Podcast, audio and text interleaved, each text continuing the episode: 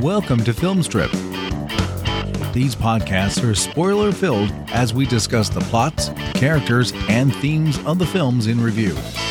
All content used or discussed in these podcast episodes is the property of the respective owners and used under the Fair Use Act, Section 504, C2, Title 17. Welcome to Film Strip. I'm Jay, and our special guest this episode is Carmelita Valdez McCoy, whom you've heard on the Dana Buckler Show with Mike on the 20th Century Movie Club, and you should be following on Twitter at Carmelita Says. Carmelita, thanks so much for coming on Film Strip. Tell folks a little bit about yourself. Hey, Jay, thank you so much for asking me. I'm really excited to be here talking a movie with you. Uh, you know, I'm a pop culture junkie, lifelong movie fan.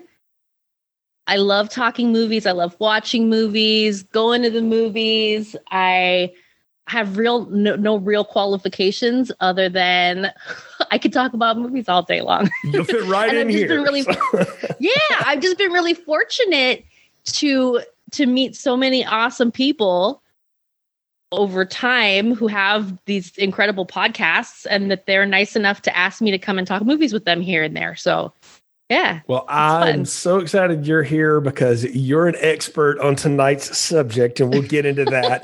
we are reviewing Fright Night, starring William Ragsdale, Chris Sarandon, Amanda Bearse, Stephen Geoffreys, and Roddy McDowall. Written and directed by Tom Holland, released in 1985, massive hit, has remained a favorite in the horror community for decades. Uh, had got its own sequel, got a remake that also got a weird sequel. We can talk about all that as we go into it. But Carmelita, what's your background with Fright Night and then with vampires too? Because that's really why I brought you on here. You're the vampire expert. Oh yeah, I love vampire movies, which is why this is interesting because I did not catch Fright Night in the 80s. And it's not because I was too young, because I think like I've heard you talk about and like so many other folks of an age, you know, I mean, I watched whatever my dad was watching. There anything went. I was watching rated R movies. There was no there was no question about whether something was appropriate. We just watched everything. Right. but for whatever reason, I did not catch this movie in the 80s. It wasn't until adulthood that I circled back after many years of rapidly consuming vampire flicks. Uh, I think I really got into vampire films in the 90s. It was a little darker in the 90s. It was a little sexier in the 90s. It hit me at that time of my life when I wanted to be dark and mysterious. Um, and so in the 90s, I really got into uh, vampire films, kind of more of the, the horror drama category. And then over time would circle back and catch some of the other ones that I had missed. And so this is one that it took me a while. That is so cool to hear because I can't remember a time when this movie wasn't in my life. I mean, I didn't see it in theaters. I was too young for that, but my parents would rent this kind of stuff for us. I mean, the same bit, they'd let us watch it, they'd watch it with us. Um, I happen to have grown up with a grandmother who liked like Alfred Hitchcock's Suspense, all those kind of movies. So oh, I would awesome. watch that stuff at her house. So I got to watch horror movies. And I remember renting this one with my folks strictly based off that VHS box art with that unbelievable vampire face. That's I think great. that's actually the Amy character's face. For years, I thought it was the Chris Sarandon Yeah. character, but but it's it's that over that big house and just this movie just made an impression. Like I had dreams about it, but not nightmares necessarily, but just more like the Mm. continued adventures of Jerry the vampire, which I still can't get over Jerry the vampire. But uh, but yeah, I you know I vampires for me not necessarily my go-to in the horror genre. I don't hate them, but I don't just seek them out necessarily either. But I have seen a lot of vampire movies. I think you're referencing some of the stuff in the 90s that I probably saw too, some of the Anne Rice stuff and a lot of those Oh, things yeah. that were going on. I mean, it was huge. You couldn't escape it. It was everywhere. And this movie, I just remember seeing this and then talking about it with like my friends. And, you know, they would try to sneak it and watch it, you know, and I would catch it on cable every now and then or something. And like I say, I just can't remember a time when this movie wasn't in my life And it wasn't until years later that I even knew there was a Fright Night 2, because it wasn't like that movie was easy to find. And in fact, I've, I've yeah. only ever seen it on YouTube. And, um, you know, so I, I've been a fan of Fright Night for years. My wife and I met. She liked horror movies too. We've watched this one. We watched this one together for this too. And we actually went and saw the remake in theaters together too. So I, I've got a whole Fright Night story here. But yeah, this one, like I say, is one that I've just always had, I think. And I, I, just remember so much about it. But every time I watch it, I pick up on something new. I think that's one of its lasting effects. And, you know, Tom Holland is one of those horror guys that I think everybody knows him for child's play, right? But you yeah. might forget that this was the other thing he did. And it's a huge property, and he's still involved with it. He was involved with those remakes.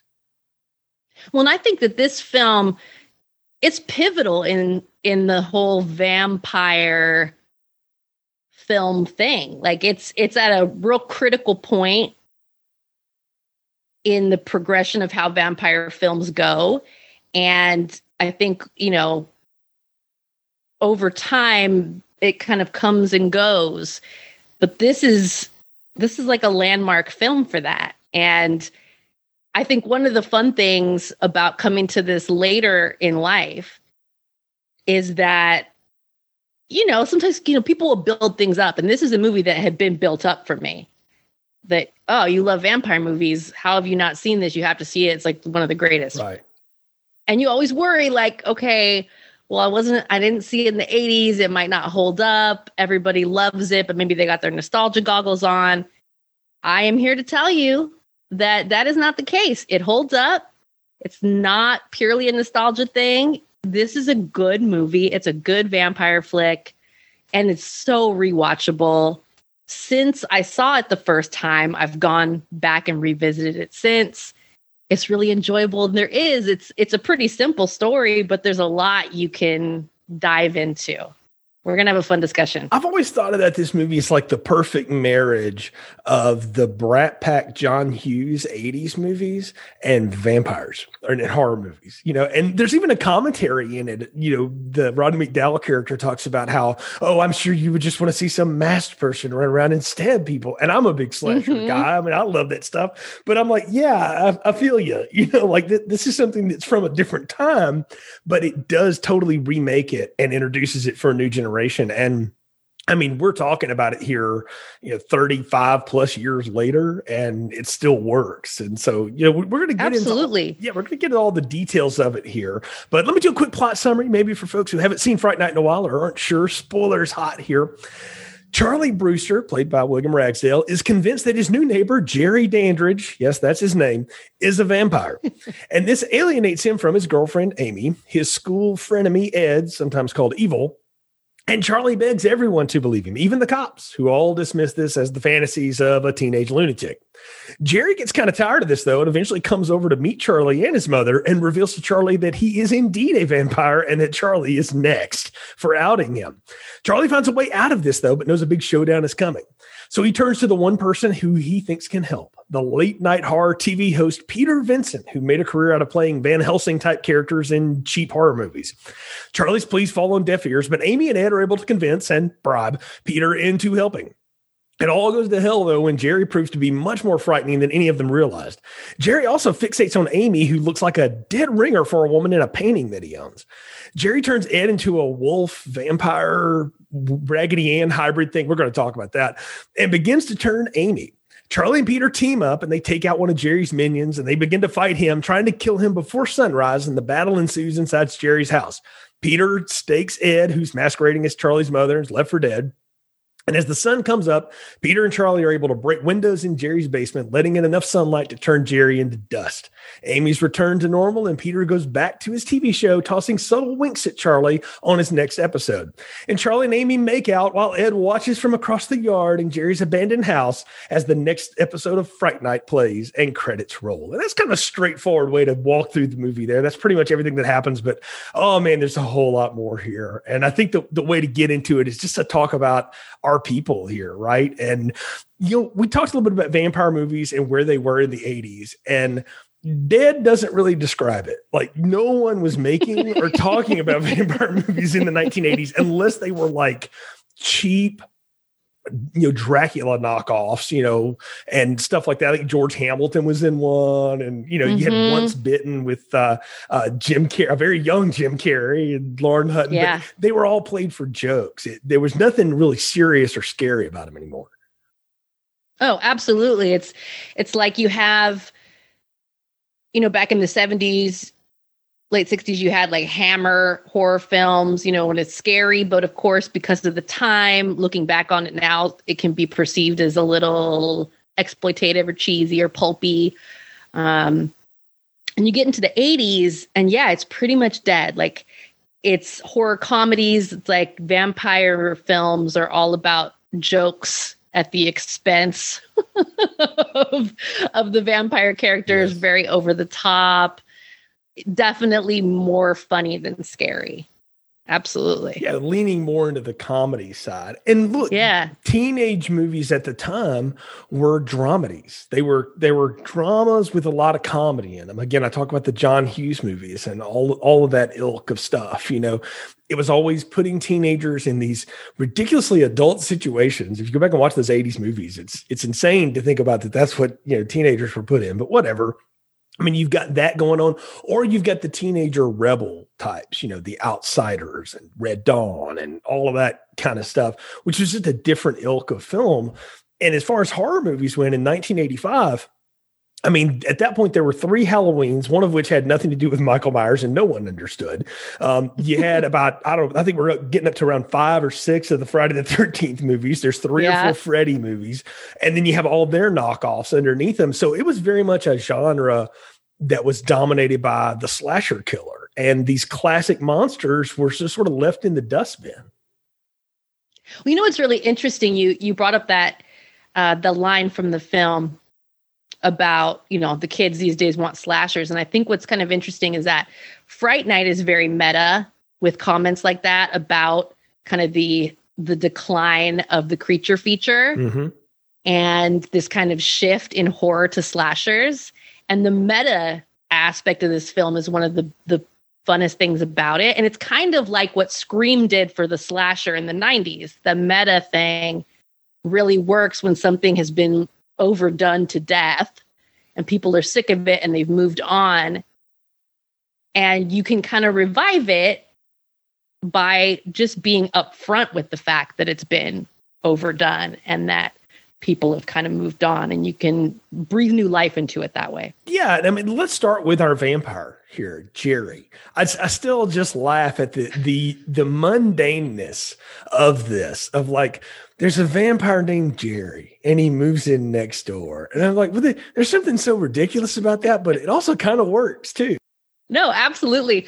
I think my favorite thing is that how genius is it for a blood sucking vampire to hide in plain sight as a Playboy yuppie. Yes. Because the yuppies were like that symbol in the 80s of greed and consumerism and excess. It's perfect. If you want to move to the suburbs and just feed off of the female population, this is the way to do it. Right. Yeah, that's the whole the whole bit is that he just moves in next door and all these you know, scantily clad women start coming to his house and you know he's undressing them in the windows charlie gets to see this of course we get all the gratuitous you know parts of the the 80s you know horror traps of nudity but you also have like this what I call really thinly veiled porn music going on, you know, which which sparked a lot of weird discussions in my house about how do you know that? But I mean, really, it's what you imagine to be like da da da da da da. And I didn't realize that Brad Fiedel did the score here. He did the original Terminator score, and the, the Terminator score mm. that you hmm. all know, the da da da da da. That's Brad Fiedel, and I'm like, this totally fits. It's that synth sort of knockoff John Carpenter again, sleazy music, and the fact that Jerry Dandridge like you say, is basically one of the Wall Street characters just hanging out in suburbia with his coffin and his servant person and they, they, they live in this old house and they're just kind of there to drain the place dry and then move on to the next place. Oh yeah. I mean you can just imagine that if if charlie hadn't caught on he would have just been having cab loads of young women come to the house, they disappear. He'd do that for a while and then move on, maybe. Or, I mean, he could just go on like that indefinitely. yeah, I mean it's it's a smart way to introduce that character into this place too, because we we don't really think about. You know, a lot of people think about the '80s and think about like the economic boom, and that was really like 1986 on. Mm. In the early part of the 80s, everybody was recovering from the 70s. Yes. So everybody was still really careful. We'd come out of a recession. You know, it, there were houses for sale all the time like this. And so it, it would be a great place to hide. And that's a good chance to talk about Charlie, maybe the most annoying teenage character gosh. I've ever seen in a movie. This guy is is a piece of work. It's the only way I know how to say. It. He's such a little immature jerk. Yes, and he he comes at Jerry Dandridge so hard. He just has a vendetta out against him, like out the gate. The minute he sees that coffin, and he's so nosy, he he is hell bent on getting involved in this situation. And it's like everything that happens, he totally brought it on himself. Well, there's, there's two things Charlie's interested in sex with his girlfriend and vampires. And he's and he's kind of obsessed with them at the same time. When we meet him, that's what's happening. He's making out with Amy in the floor of his house while Fright Night is on in the corner and Peter Vincent's happening. And I mean, Amy even tries to distract him, like, "Hey, Peter Vincent's on. Don't you want to watch? That's your favorite thing on earth." And it's just it's just funny to watch him be such a teenager and such a jerk. But the the other part of it is it makes you what makes you like him is you realize he's right and no one believes him. And that's implied every teenager can can oh absolutely. I mean every young person can relate to i mean nothing this life or death but you know adults aren't hearing me. I'm trying to tell them something and they do not hear me. They do not understand and they don't hear me. And and charlie's you know yeah charlie's not wrong. For sure. Yeah. he's he is correct but you're right. He does come at him with like both barrels from the get go. Real and hard.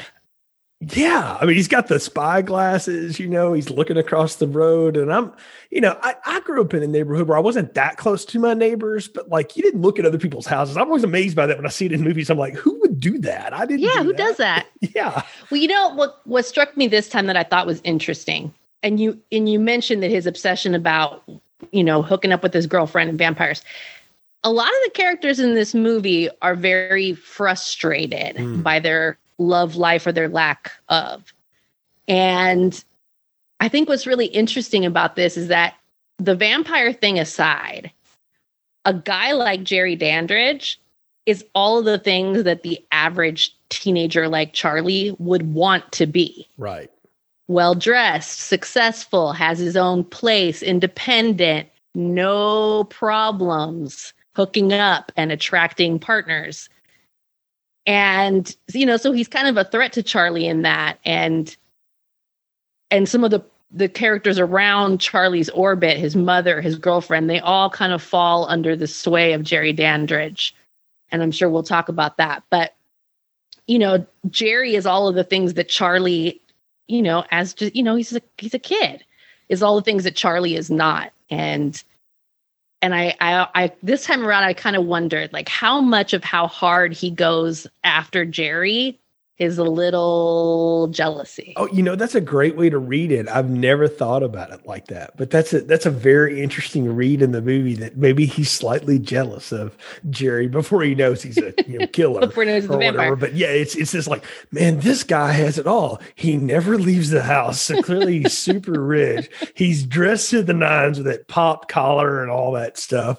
He's clearly healthy. Look at how much fruit he eats. And you know, when he bites the apples in half and all that stuff. And he's he's just got this dark, mysterious, and you, you got to say, Chris Sarandon really, really just exudes the I don't know, overall sleaziness that this character yes. is supposed to have, but he's kind of suave with it too. He's not just a total, you know, jerk out of the gate. Like he, I don't know, you could see how you could fall under the vampire thrall of a guy like. Absolutely, especially again for that time period, tan, well dressed, guy that looks like Chris Sarandon. I mean, yeah, that was kind of the ideal that was put out there for the average person. So I mean, he's all of those things and it, it works. And and I like that they that they did update the vampire for the time.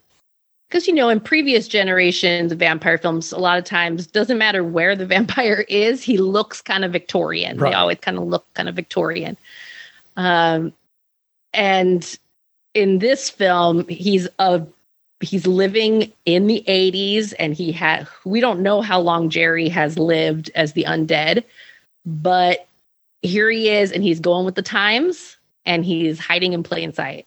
Yeah i mean and he's and got very effective. and he he's got his own minion you know billy cole who lives with him who i'm not really sure what billy is exactly. Maybe zombie? I don't i don't know what he is. So there's there's certain little vampire lore things that are sprinkled in this movie but never explained. And i think he's supposed i think billy's supposed to be his familiar. Right. Like the human he's kind of like the renfield character in dracula. Yeah. The human who can do the bidding of the vampire during the day and go to the places that the vampire cannot. And you know like deflect suspicion like when the cops show up he's able to answer questions provide an alibi he's able to help clean up and keep up appearances yeah, I mean, so that's kind of one of those vampire lore things that you know a vampire will be the master of a human who kind of does their bidding. I I hear you. That's great. For years, I thought this guy was Bill Paxton, and it's not. But boy, he looks a lot like him. He looks a lot like him. I, and kind of, I kind of want now. I kind of want to retcon this and go back to the future and cast Bill Paxton in this. Sorry, Jonathan Stark. Nobody take work from you, but that would be that would be ultimately cool. But Bill Paxton was doing cool stuff like Streets of Fire right now. So, oh yeah, uh, he, that would have been epic though. I'm with you on that. Yeah, exactly. But but you but you know you get this whole idea. The thing about Jerry is that everybody that comes into contact with him, except Charlie, falls in love with him. Like it's it's a subtext in this movie, but him and Billy are like real good friends you know, like, and, and you know, he's kind of leaning on him and stuff. And mm-hmm. they replay that in Scream too, years later, with the way Skeet Ulrich and and um, Matthew Lillard are kind of all over each other as, yeah. as, you know guy friends. It's just different. I'm not saying it's anything wrong. It's it's just a, it's a subtext that's there. It's like everybody that's around Jerry falls in love with him because when Amy meets him before he you know does the whole nightclub thing with her, like she's just enamored with him. And Ed, of course, is I mean he is the you know, total geek. We got to have the geek friend, right? The friend of me, I called him because these an 80s movie. Not, yeah, right. This dude like is totally sold in, and he loves this guy. And it's I don't know. It's just it's funny to watch those two go. Now, I got a question for you about Amy because at first she's pushing Charlie off of her, in that first scene. Mm-hmm. And then all of a sudden she starts getting undressed and then gets really ticked off when he is way more interested in what's happening across the street. I, I was like, what? I don't, I, poor Amy, like just seesaws back and forth so much. This is my take on Amy.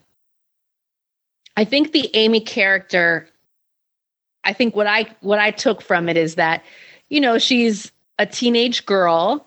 She's coming of age, coming into her sexuality. She's, you know, having this young love relationship with Charlie. Not sure if she's ready. Maybe she's ready. Maybe she's not. But she's definitely more mature than Charlie. And I think that starts to come through too. Like maybe at first she's not really sure. I get the impression that Charlie is not very experienced. So she kind of seems unsure. And then she kind of decides, okay, let's go for it and then he becomes distracted. And she's like what? What is going on? What what do i have to do here? Right? And so i there's a lot of you can tell like there's a lot of fr- she has a lot of frustration with his immaturity throughout the film yeah, my, my wife called him like the biggest jerk ever because she runs down the stairs. They're having an argument. Mom interrupts. They kind of get busted there because she's like, Do you want to have sex or not? And then the mom's like, Hey, kids, what's going on? You know, it's like, Uh oh. And then he totally blows her off so he can look out the window some more. He's yeah. Like, yeah, bye. See you at school. And she's like, You know, she can tell she's mad at him. about it. And then the next day at school, she just totally blows by him and makes sure she hits him too, which is the way to let somebody know that you're mad at them in high school. I remember those days. Yeah, no, she's, I think they're playing up kind of the, that the young, immature, and experienced relationship and all of the kind of roller coaster up and down of that, which is, I, I think, early in the movie can get a little tedious. You're like, okay, I don't care if they're fighting, whatever. Uh, but it helps to have laid that groundwork of how frustrating their teenage relationship is to show how primed and ready she is to be seduced by Jerry Dandridge. Right. Uh, we, we got to talk about her two seduction scenes too, because I mean, they lay it on thick. That whole nightclub scene is uh, that is some steamy Skinamax late night stalkings action going on. That music's pumping. Oh, Jerry's yeah. just bringing her in, and they're doing. I'm like, like, they tease her hair up in the middle of it, and all this stuff. And I'm like, I was sitting there going, like, did she like step out and you know do that up real quick or something? it was so weird, but but it's so perfect too because she's she's going through all those same emotions. She kind of pushes him away, then she draws herself close to him and starts clawing mm-hmm. at him, and you know they're grabbing each other. And I gotta say, Amanda Bearse and Chris Sarandon go for it. I mean, they really put on the thick show yeah. there in that scene. That is one of my favorite scenes. I think it's great at building the tension because we know what Jerry Dandridge is. Under that facade, we've seen him we've seen one of his turns into like the scary monster vampire earlier. Mm-hmm. So we know what's underneath. We know he's dangerous. And and you can see that conflict within her of being drawn to him but being kind of scared and not knowing what to do and kind of doing it anyway and it the whole scene is great. It's this dark club and there's people everywhere but no one else in this club knows the danger that she's in. It just looks like a couple on the dance floor who should probably go get a room somewhere. Right. It, that's exactly what And nobody like. knows. Yeah, yeah, nobody knows the danger she's in. It's great. The tension building. Oh yeah, and and like you say, the the evolution of what they show us in the vampire stages here is one of the coolest things about this movie. He doesn't just get the two straight fangs. You know, I I I've never been able to find proof of this, but I always felt like the makeup people that did the vampire faces on Buffy the Vampire Slayer loved this movie in some way because mm. they're all a little different. Like the mouths get a little, they get a little wonky. They're not perfect. It's not just straight fangs. It's like a whole mouthful of razors, you know, or something. And when they, yeah, and and you know, the face distorts the coloring of the face, yes. the shape of the face changes yeah, you get all of that. You get the thriller eye makeup. You, you got all of that going on, which this is borrowed a lot from American Werewolf in London and, and all of that stuff, clearly.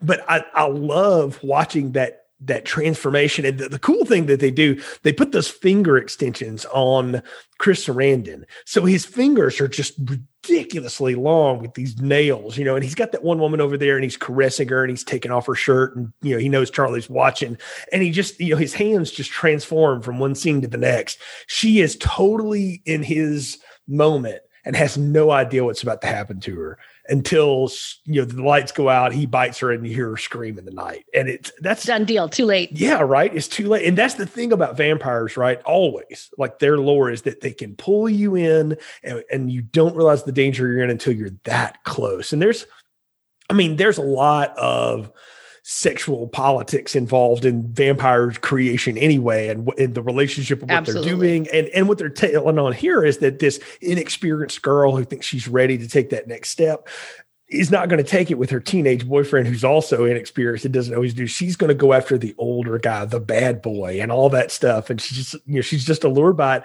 and there's nothing more frustrating as a teenage guy than for the girls that you like to like somebody older than you. Like that yeah i was like well yeah i've lived that life it's a common scenario, which is why this works so well. It's that familiar and the that we can relate to the humanity of a vampire story. Yeah. The vampire gets to be this symbol for things that we experience in real life. Yes, the symbol and of the unknown, the exotic. Absolutely. Right? Yeah. Uh, and so that's one of the great things about this movie is is that I think it's it's really well balanced in terms of what the vampires are and how they're represented and how they transform. It's a great mix of like the hard horror with the body transformation. Um, but we do also get this kind of flavor, the romance flavor, but it's it's tinged with the horror, and you get you know the moments of comic relief, but it's it's just a great blend of all of that. Yeah, and speaking of comic relief, it's a good time to talk about Ed, Stephen Geoffreys, oh, Ed. who is in a different movie for parts of this movie. I don't. I there are acting choices made here, Carmelita, that I don't. I don't know where they came from. I don't know this guy. I think I've seen nine seven six evil, and he was in that. But I this this performance is out of this world to watch this guy go. over the top. Yeah, it's over the top. That laugh, his laugh is so. I don't. I don't know. Is it if it's genius or if it's. it's insane. It's right on that board. I don't know what it is. It's crazy. Yeah, but he's he is the friend that a guy like Charlie would have, the geeky friend that you can kind of rely on because you need some help in trigonometry class. And maybe when you were kids together, you liked a lot of the same stuff, but you feel like you've grown up now and, you know, you have a girlfriend and this loser over here is dragging me down. And, you know, it, what I think is interesting is that they call him evil and it really pisses him off. Like he's like, stop yeah. calling me that. I hate that. And, and I kind of feel for the guy too, because he is a sad character. And when Jerry turns him in that, that, uh, alleyway. I mean, it's he's crying. It's really sad. And, oh, poor and, thing. I mean, it's just, uh, but it's one of the coolest transformations in the movie too. And then what he becomes is unreal. I, I'd never seen anything like that in a movie up to this point. Oh, it's one of my favorite things. It's one of my favorite things. Well, and I, you know, it's interesting that we opened this movie with Charlie is watching Fright Night he's obviously a horror fan, but he still has to go to Ed mm-hmm. to find out how do you protect yourself from vampires. Yeah. And and Ed is very much he's a very smart capable character. He's a little goofy and he's a little over the top, you know, but he's he's right, he's a loyal friend and he's right there to come up with a plan to get Charlie out of this mess. Initially, to get Charlie to lay off of Jerry Dandridge because he doesn't believe him at first. Um, you know, and he's and he's all in, but he he's also pretty pragmatic and rational. It's rational to be skeptical about vampire. exactly. Yeah. I mean, he, he's telling him like, well, you got to get some garlic and get a cross and get a steak and you know, ha ha ha ha. ha. And Charlie kind of blows that off. And then that's where Charlie gets the great idea. Well, I'll just go right to the source. I'll go. It's like the kid in Christmas Story. I'll just go ask Santa. Peter Vincent, Roddy McDowall, who I I was aware of at this point only because I had seen one of the Planet of the Apes movies or something that he was in. Yeah. But I didn't know him from anything, and now I kind of think of him as the Fright Night guy. You know, and he is the perfect foil of playing this again, this kind of knockoff Van Helsing thing from a different time. Yeah. When when you you know, and I, I, my wife pointed it out, and I thought it was great too when he's going to stake the vampire and he's got it backwards. The movie's so cheap they didn't even reshoot it. You know, it's it, it's funny, but this is the kind of guy that would host a show like that. You know, and people act like, oh, that you you never watch a show like that. I'm like, I beg to differ. People tune into Shudder just to watch Joe Bob Briggs. I mean, so it's absolutely the same kind of thing. But I grew up with shows like that too. Yeah. Yeah, that was you know Elvira. Yes. You'd have these shows like like this back when people watched like live television. Yeah, late night. And television. after a certain hour, yeah, they would do like on the weekend, midnight movies, late night horror specials, and you'd have a host and they would host it. Like that was a thing. Totally believable. I love that this guy is a great representation of the hammer horror icons. His name is a mashup of Peter Cushing, Vincent Price, mm-hmm. Peter Vincent. And he's, you know, he, he kind of has this affectation to his voice, almost like the transatlantic, or like, you know, he's got like this accent yeah.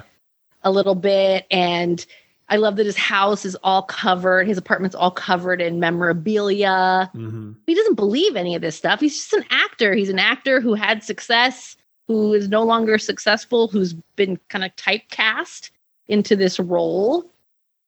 And he gets roped into this crazy adventure. yeah, I mean he's he's trying to blow it off because he gets fired from his job. Like the ratings are bad, and Charlie's trying to talk to him, and he goes like, "Oh, if there were only a few more of you to watch the show, you know." But anyway, and he, he peels off, and so Charlie doesn't know what to do. And what I love is when Amy and Ed go to him.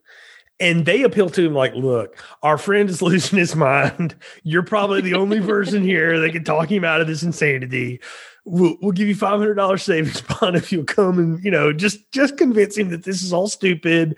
Just come, you know, prove Jerry's not a vampire. You know, give tell him it's holy water. You know, whatever. And they do all those little gags. But what you what what is so neat there is you get to see Amy and Ed, like you can tell, like as frustrated as they are with Charlie, they do care about him, and they think like our friend is oh, losing yeah. his mind, and he's going to get in trouble with his neighbor. He's already dragged the cops over there. They're going to, you know, arrest him for you know, throw him away forever or whatever if he does that again. So we, we've got to protect our friend and I always love that in these these 80s movies in particular, is there's always loyal friends to like the main, you know, character. And they will go to incredible lengths to try to help that friend out of whatever ridiculous thing they're in. I think about like Ferris Bueller and Sloane, oh, Sloane and Cameron are are Ed and Amy. Absolutely, yeah. It's you know, and they don't have to believe what Charlie believes. Yeah. But they're going to do whatever they can to keep him from getting into trouble, getting hurt. I think in their minds at that point is like, well, you know, he's going to get himself into trouble. They don't believe that Jerry Dandridge is a vampire, you know, but they're there for him and they're willing to go and talk to Peter Vincent and they're willing to give up that $500 savings bond and and do whatever they can to help. And yeah. and it's and that whole exchange is really fun because I I love that Charlie went to Peter Vincent seriously thinking that this actor would have experience or the know how to fight vampires. It, it would be like if you and I went and found Freddie Highmore and asked him to do surgery on us, you know, or yeah. something like, no, like this, it's not what he's able to do. It's a mistake. And so I love that Ed and Amy, they know that Peter Vincent is just an actor. They're not acting him, they're not asking him to do anything besides act. Right. Just play the parts that you know. Use just the play the know. part.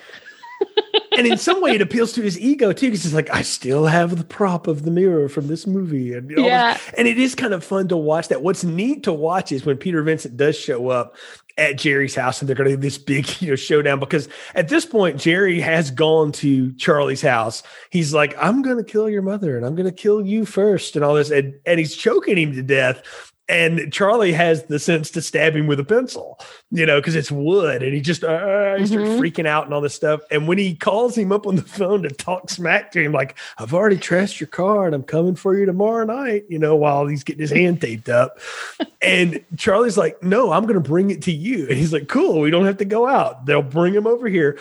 And it was what's fun to do is watch Peter Vincent go through all of the stuff that he's supposed to do as the Van Helsing. And he realizes, like, this is, I'm so sorry. We were just being rude to you. I, I apologize. And it's by total accident when he flips open that cigarette case and he realizes Jerry's not in the reflection. That's what turns him. And to watch him just get totally fraidy cat and bolt like hell out of there is it's great acting from Roddy McDowall. It's so much fun. Oh, it's so good. It's one of the great moments in this movie. And it's such a quiet moment because that mirror falls and he notices it and then you know he has that change but he's he's keeping it to himself. And he was he was going to bolt. He wasn't going to say anything. Peter vincent was going to be out of there if they hadn't the kids hadn't come up and and got it out of him. Oh yeah what the truth was. And i and i love too that you know that that's his reaction because you know for a lot of people that would be the reaction I'm just going to put as much distance between myself and this really bizarre and potentially dangerous situation. I'm just getting out of here. Yeah, I mean he he bolts so they're running, you know, now because they're like, what's wrong? What's happening? You know, and that's when we get the great chase down scene. Jerry turns Ed in in that uh, alleyway, and then we get the seduction scene and the in the club. And that's when Charlie realizes, like, oh, this has now gotten totally out of hand. What am I going to do? So he goes back to Peter and he, Peter's packing up. He's like, I'm done. I'm out. like, no, this is real. I can't deal with this anymore. I love that he's such a fraidy cat because he is just an actor, right? Like, you're asking him to do things he doesn't really know how to do. And he's he's ready to get out of there. And Charlie's like, no, we got to go fight him. And so Charlie leaves, and that's when Ed attacks the first time, attacks Peter Vincent. And that's a great scene when he burns that cross in his head. And I love that he doesn't get him straight up and down. He just kind of gets him on the side, yeah. like an X, and he brands him. And Ed is so pissed off that he's burned his head like that. it's a great moment. It's and you could kind of see that Ed is reveling in his new power. This kid who is, you know, kind of a kind of a nobody in his high school, mm-hmm. kind of a dork, not a lot going on. And now he's a vampire and he instills fear. And you and you kind of get this read on his face that he's he's enjoying what's happening. And then it turns on him and he and then he's he's scared. He doesn't know what's gonna happen.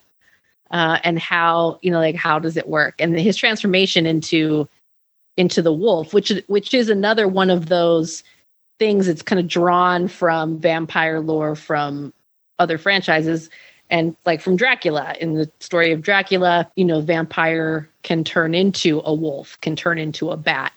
And so it's drawing from that those classic vampire tropes. But it's so well done.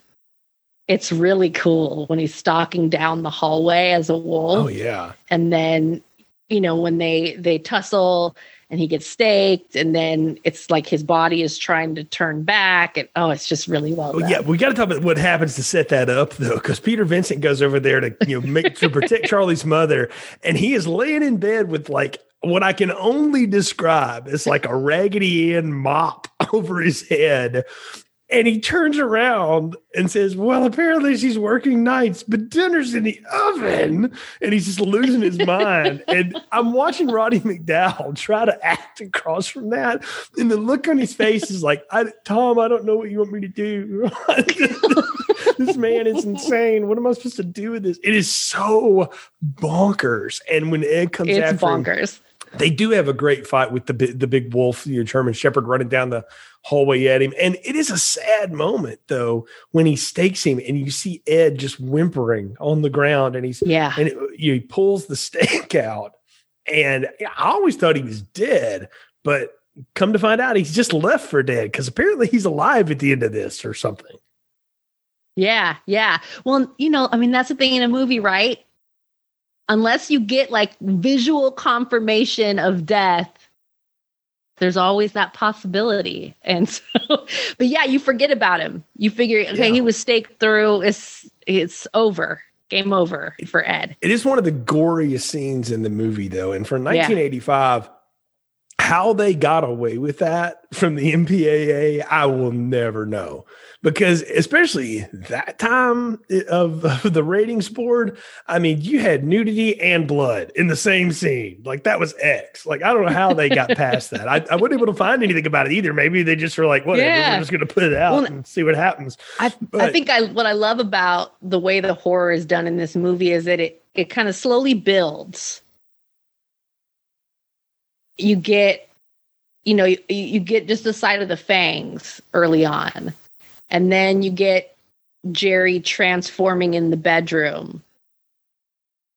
And then or you know or we see his we see the clawed hand. But those are just little moments and they slowly build and it, they build it up until we get to like that scene where it's yeah. now it's like a full on horror sequence. And from then on there's no doubt this is a straight up horror movie. And i love that they've they've kind of build that along the way. We, we got to talk about amy's second seduction now with yes. jerry she's in the white flowy dress right? Very revealing. Her hair still teased up from the club.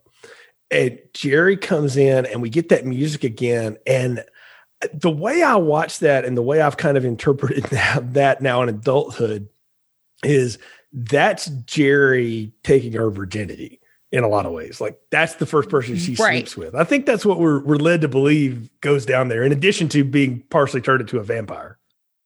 Right.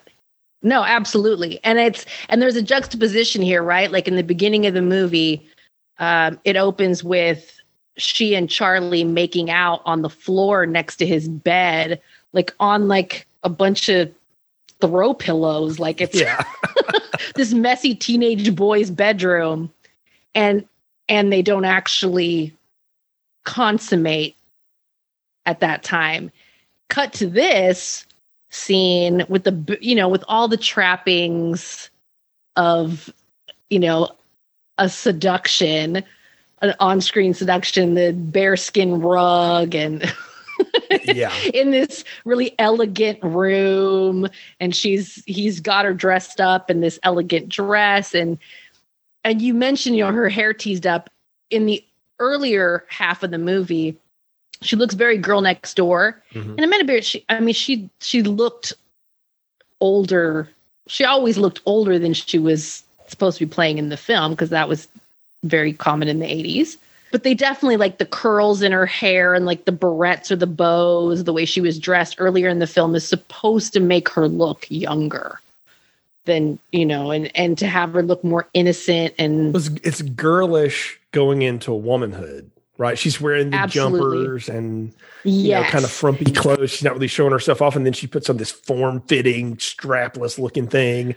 And yeah. the other thing is that you know she pushes Charlie away in that early scene. In this one, she undoes the clasp at the back of her neck uh-huh. and like presents herself to Jerry. And uh, it's I, I don't know. Again, it's a very you know skinamax kind of thing going on because of the cheesy music and everything but it's also a huge moment because she's so enthralled with this guy and with this vampire that she just gives herself to him.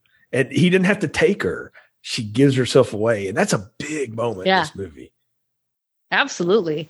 And it's watching it this time i was thinking about how you know how is this movie different if it's if the whole movie is told from the point of view of Amy rather than Charlie. Would be pretty interesting. I love the movie just the way it is, but I thought about that like, you know, it's it's interesting cuz she does she goes through a big transformation over the course of this film. And where she starts out and where she ends up, a lot happens to Amy in in in the course of yeah 90 minutes movie. here well i mean yeah. look at what she becomes in the end when she starts vamping out that's the face on the box art she gets that hair longed out that huge mouth you know full of teeth and she's coming for charlie and it's you know my question to you is do you think she ever told charlie afterward like um by the way me and jerry kind of I mean, just so you know, like it's okay because I, I mean, it wasn't like it's. I know he's evil and he's dead, but you, you just need to know, you know, like you tell your ex, your current about your others. I don't know. I'm thinking no. Yeah. I think she probably didn't. Uh, yeah, I'm thinking she probably didn't. Yeah, it's probably probably good to leave that one alone. yeah, I, I do wonder like how long do they stay together after this? Right. Yeah. It's it's hard. Well, according to the sequel, not long. Uh, so yeah, she's nowhere to be seen in the in the sequel when Charlie's in college. So uh, he's got a whole new thing going on in that one. But yeah, teenage relationships are hard enough to sustain as it is. Yeah. But then after going through something like this, yeah. I don't. I don't. I mean, Sandra Bullock and Keanu Reeves couldn't stay together after Speed. I don't know. You know, if you can't, right. you, know, you can't make it through that, then I don't, I don't guess anybody had a chance. I do love the showdowns though when we finally get Jerry the Vampire in in the house and and Peter and, and Charlie are going after him. Of course, they got to take care of Billy first, and we have to shoot him a hundred times, and he turns into goo, uh, which is again, I'm like. Billy's kind of zombie-ish or something, but he can walk around in the daytime. So he's not vampire, obviously, but he's uh, he's definitely yeah. undead. Like it, that was very I don't know, strange to see him turn into it Nickelodeon. Is, it's kind of weird. You know, on the stairs. It's kind of weird. Yeah. It's kind of weird. And and the movie just isn't it, it's we're on a train. The train is speeding down the track. They are not stopping to give you exposition to explain to you what the goo is or why the goo is. We are moving forward. So you just kind of have to infer. Yeah, I mean, and that's come to your own conclusion. But that's what I like about it is that it doesn't bother to Yeah. explain all of it. You No. just get that cool effect where he literally melts down to bones and then just scatters across the floor. And that's when we get to meet the Jerry Bat too. What'd you make of that thing? Because that came out of nowhere. It's you know, I I love practical effects and I love effect makeup and I I love the way it was done. I think it was cool cuz you know back like the old school horror movies, you know, they would you know, you'd get a fake bat that looks like a bat and then there would be kind of a wonky transition from that bat into a person. It's usually You the know, Batman smoke, tricks. and then you know that's what. Exactly. Yeah. You do some camera tricks, you puff a smoke, and then ta-da, Dracula. Uh, so I like the ambition of having having us get a real good look at Bat Jerry. It's a freaky looking thing. Yeah. It's It's real weird looking. it's a little it's bit of that gargoyle monster from Ghostbusters Yes. and a rat, and uh, there's lots of stuff going on with the Jerry Bat. And yeah. um, I don't. I, I think uh, for 1980s effects again, and this movie was not. There wasn't a lot of money put into this movie. And, I mean, they Yeah. spent I don't know three four million dollars making this thing, really. Um, and you know after promotion and everything, it went up a little bit more, but still, that's not a lot of money to put into a movie. And ah, the effects still work. I mean, practical effects like that. they do. you can laugh and go, "Oh, that looks rubber and cheesy," but that comes out of nowhere, and it's had a good pivotal moment in the in the climax where it's scary. It's scary to think how are they going to get out of this one. Absolutely. No, I think the effects look great. I think, you know, one of the real tests of effects is when you're watching things nowadays in high definition.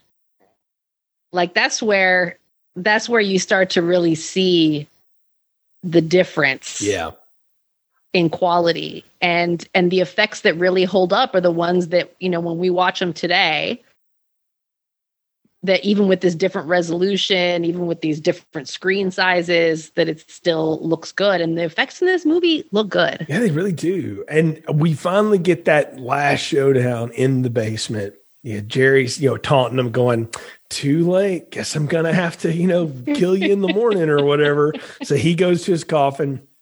Uh, Charlie's trying to fight with Amy. She's kicking his ass all over the basement, which is awesome to see.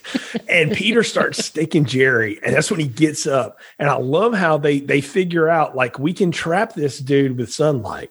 And they get him in a corner and then bust open the windows. And I, it's a great effect. It's one of the things I've always remembered about this movie is how Jerry gets thrown by that beam of light and against that wall and basically burns to a crisp on that back wall. it's awesome. Yeah. i love it. Yeah i love that it's work smarter not harder. Like you guys are no match for this man in strength. Jerry, vampire jerry will annihilate you. I'm sorry. You you stand. No chance. Be clever. Use his weaknesses. They do. And yeah we get that great effect which again holds up. It looks really good and it's very it's very cathartic yeah, very it's much. the, is. it's the big climax and it it just really works No, it totally does. And and that's what we want to happen. And Amy turns back into normal and she's like, What happened to my hair? And how did I get this dress? you know, like, what? Oh, this is a long night, Charlie. What's going on? You know? And what what I love is that they walk out of there and it's it's the perfect 80s fantasy, though. You can have this unreal adventure and nobody knows it even happened because it's in a basement. There's no evidence. We're just going home. And when we go flash ahead, you know, week, whatever it's been, somehow Peter Vincent has convinced the TV network to let him back on the show. Maybe Charlie started watching a marathon and they were like, hey, there's a spike here on the Nielsen's. Like, let's all, you know, give this guy another shot. But I love how he's doing his little bit, setting up whatever movie they're going to watch. And he said, We're going to give the vampires a break, right, Charlie? And he just started winking and nodding to him. And what's funny about it is Charlie is giving him no mind at all because he's finally got Amy where he wants her. And she's like, Yeah, just turn the TV off, man. And they're going at it on, on the, the couch. But I did think that was a cute ending. And then only to be coda stamped with we see those little red eyes. Yeah. Then, Did I see that? And this time he doesn't get distracted by what's across the way. He goes back to the attention of his girlfriend, um, who maybe is still part vampire and can control him now. Who knows? Uh, but whatever. And then we get that unbelievably weird Stephen Geoffreys laugh in the background, and you're like, so I guess Ed's just peeping in. Yeah. Okay. Ed's, Ed's biding his time. He's just waiting for his opportunity. It is, yeah, it's very strange. But then kick into the song, and I, I love the J Geils band. I think they they're kind of like knock off Huey Lewis, you know, is sort of their thing in the world. But I thought they did a killer version. This Fright Night song is awesome. I love this. Yeah, no, it's good. And and songs throughout this movie that are playing like in the club, they got I mean, they got some cool bands to be on the soundtrack. Yeah. You get Devo. they and got autograph. Sparks, autograph. Yeah. So, and then you have the cool score to also go with it. So it's a nice mix of, you know, songs that kind of root you in the time. And then also a great score to punctuate all these moments. Yeah, Yeah. it's it's good. I mean, again, as as theme songs go for movies or whatever, this is one of the better ones. I mean, you know, Yeah, we agreed. we talked about it on previous retrospectives with different hosts about the song that went like the Freddie franchise was the one that really leaned into getting a song, you know. And Brian and I still disagree about how cool Dream Warriors is. He hates it. I think it's awesome.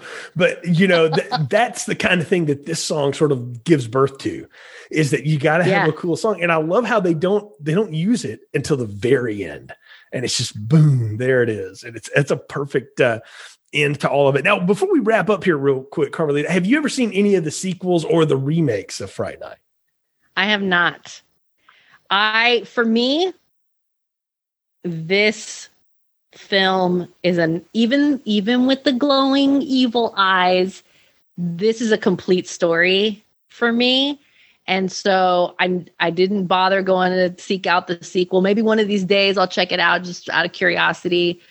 Uh and then the remake I mean I have a complicated relationship with remakes. I'm I'm very skeptical.